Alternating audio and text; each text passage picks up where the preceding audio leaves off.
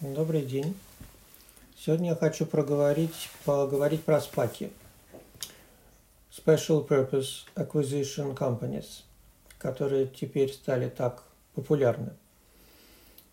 И я сошлюсь для начала на один из моих любимых мультсериалов Pinky and the Brain за авторством Стивена Спилберга, где одна мышь стала умной до гениальности, а вторая мышь в результате экспериментов стала тупой до смеха.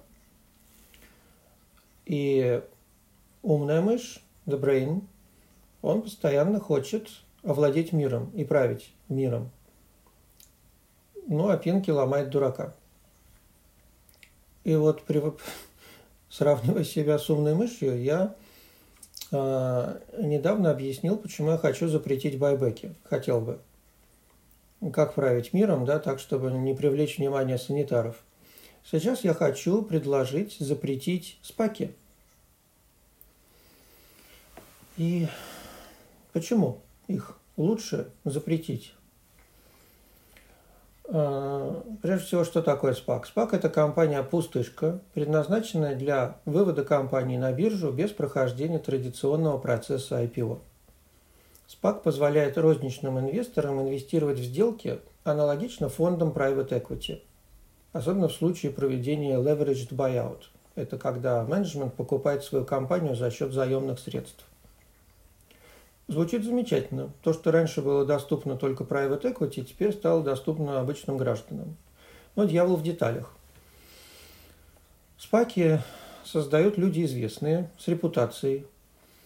Можно сравнить с Чубайсом, который в конце 90-х летал получать очередной транш МВФ под личное слово.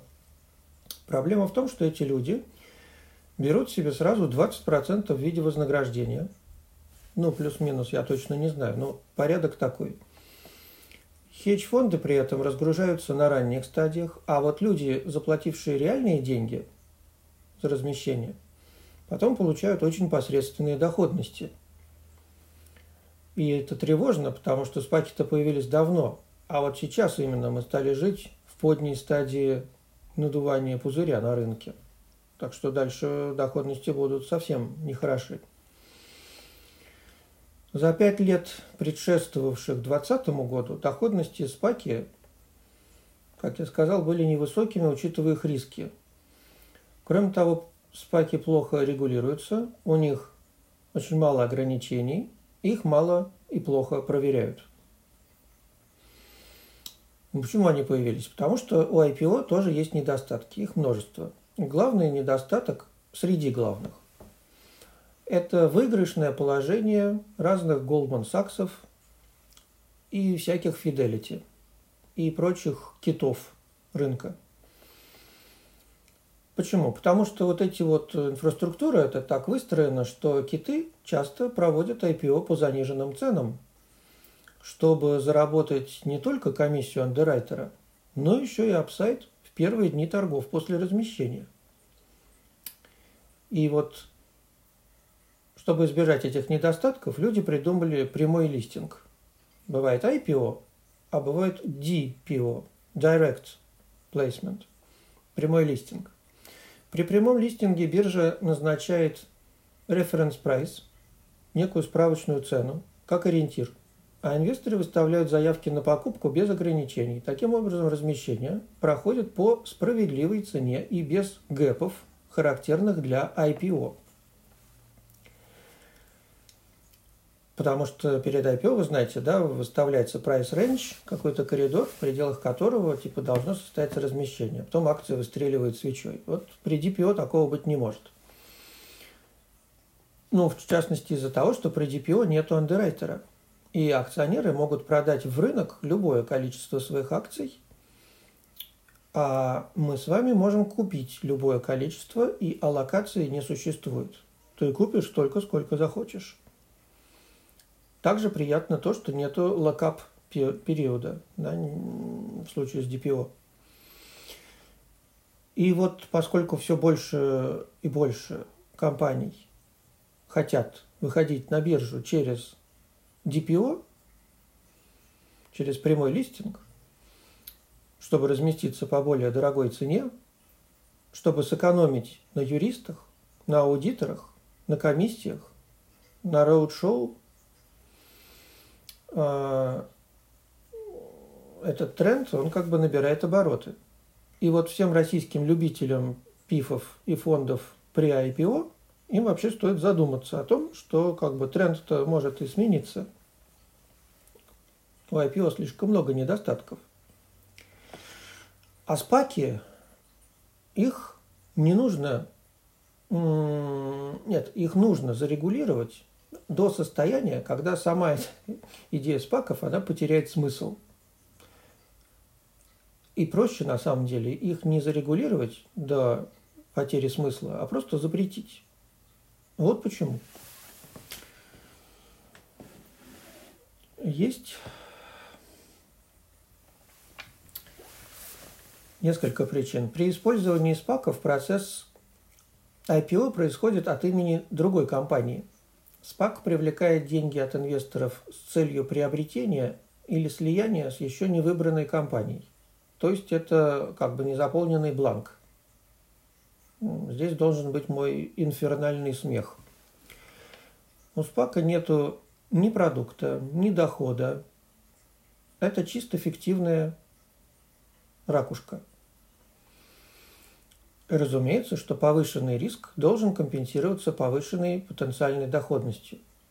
Инвестор может запрыгнуть в большую историю на ранней стадии. Это ему дает СПАК.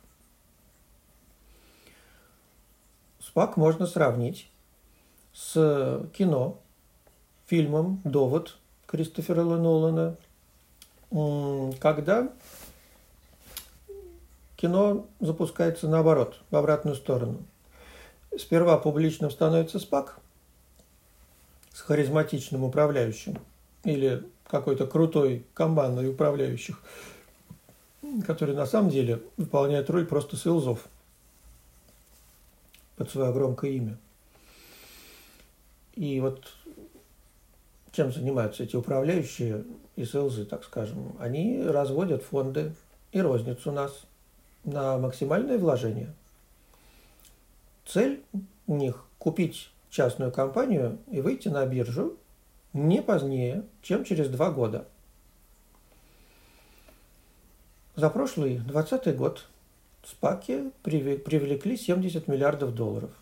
Это как бы звучит немного, но на самом деле это в пять раз больше, чем за весь 2019 год. Это по данным Голдмана. А по данным Ренессанс Капитала импортного, 107 э, спаков, которые стали публичными с 2015 года – вот у них средняя доходность по акциям составила минус 1,4%. Это иллюстрация того, что я назвал нехорошим перформансом. У них плохой трек-рекорд у спаков. Был. Пять лет последних.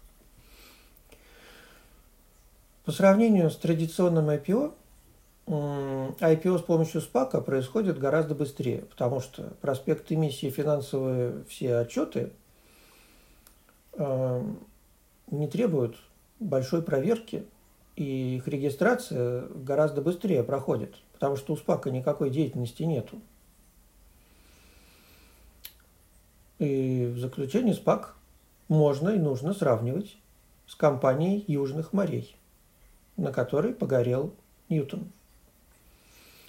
В 1720 году, чтобы профинансировать кредит в 7 миллионов фунтов, выделенные на войну с Францией, Палата лордов приняла биль о Южных морях, который давал компании Южных морей монопольное право на торговлю с Южной Америкой.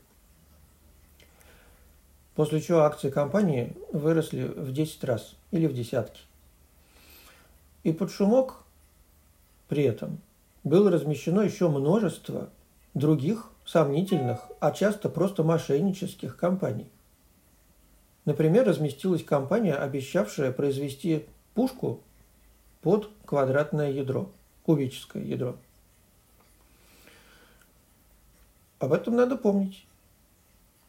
И вот сегодня, если вернуться в наше время, то, наверное, не все спаки плохие, да, есть хорошие, есть люди, которые на них э, заработали или заработают.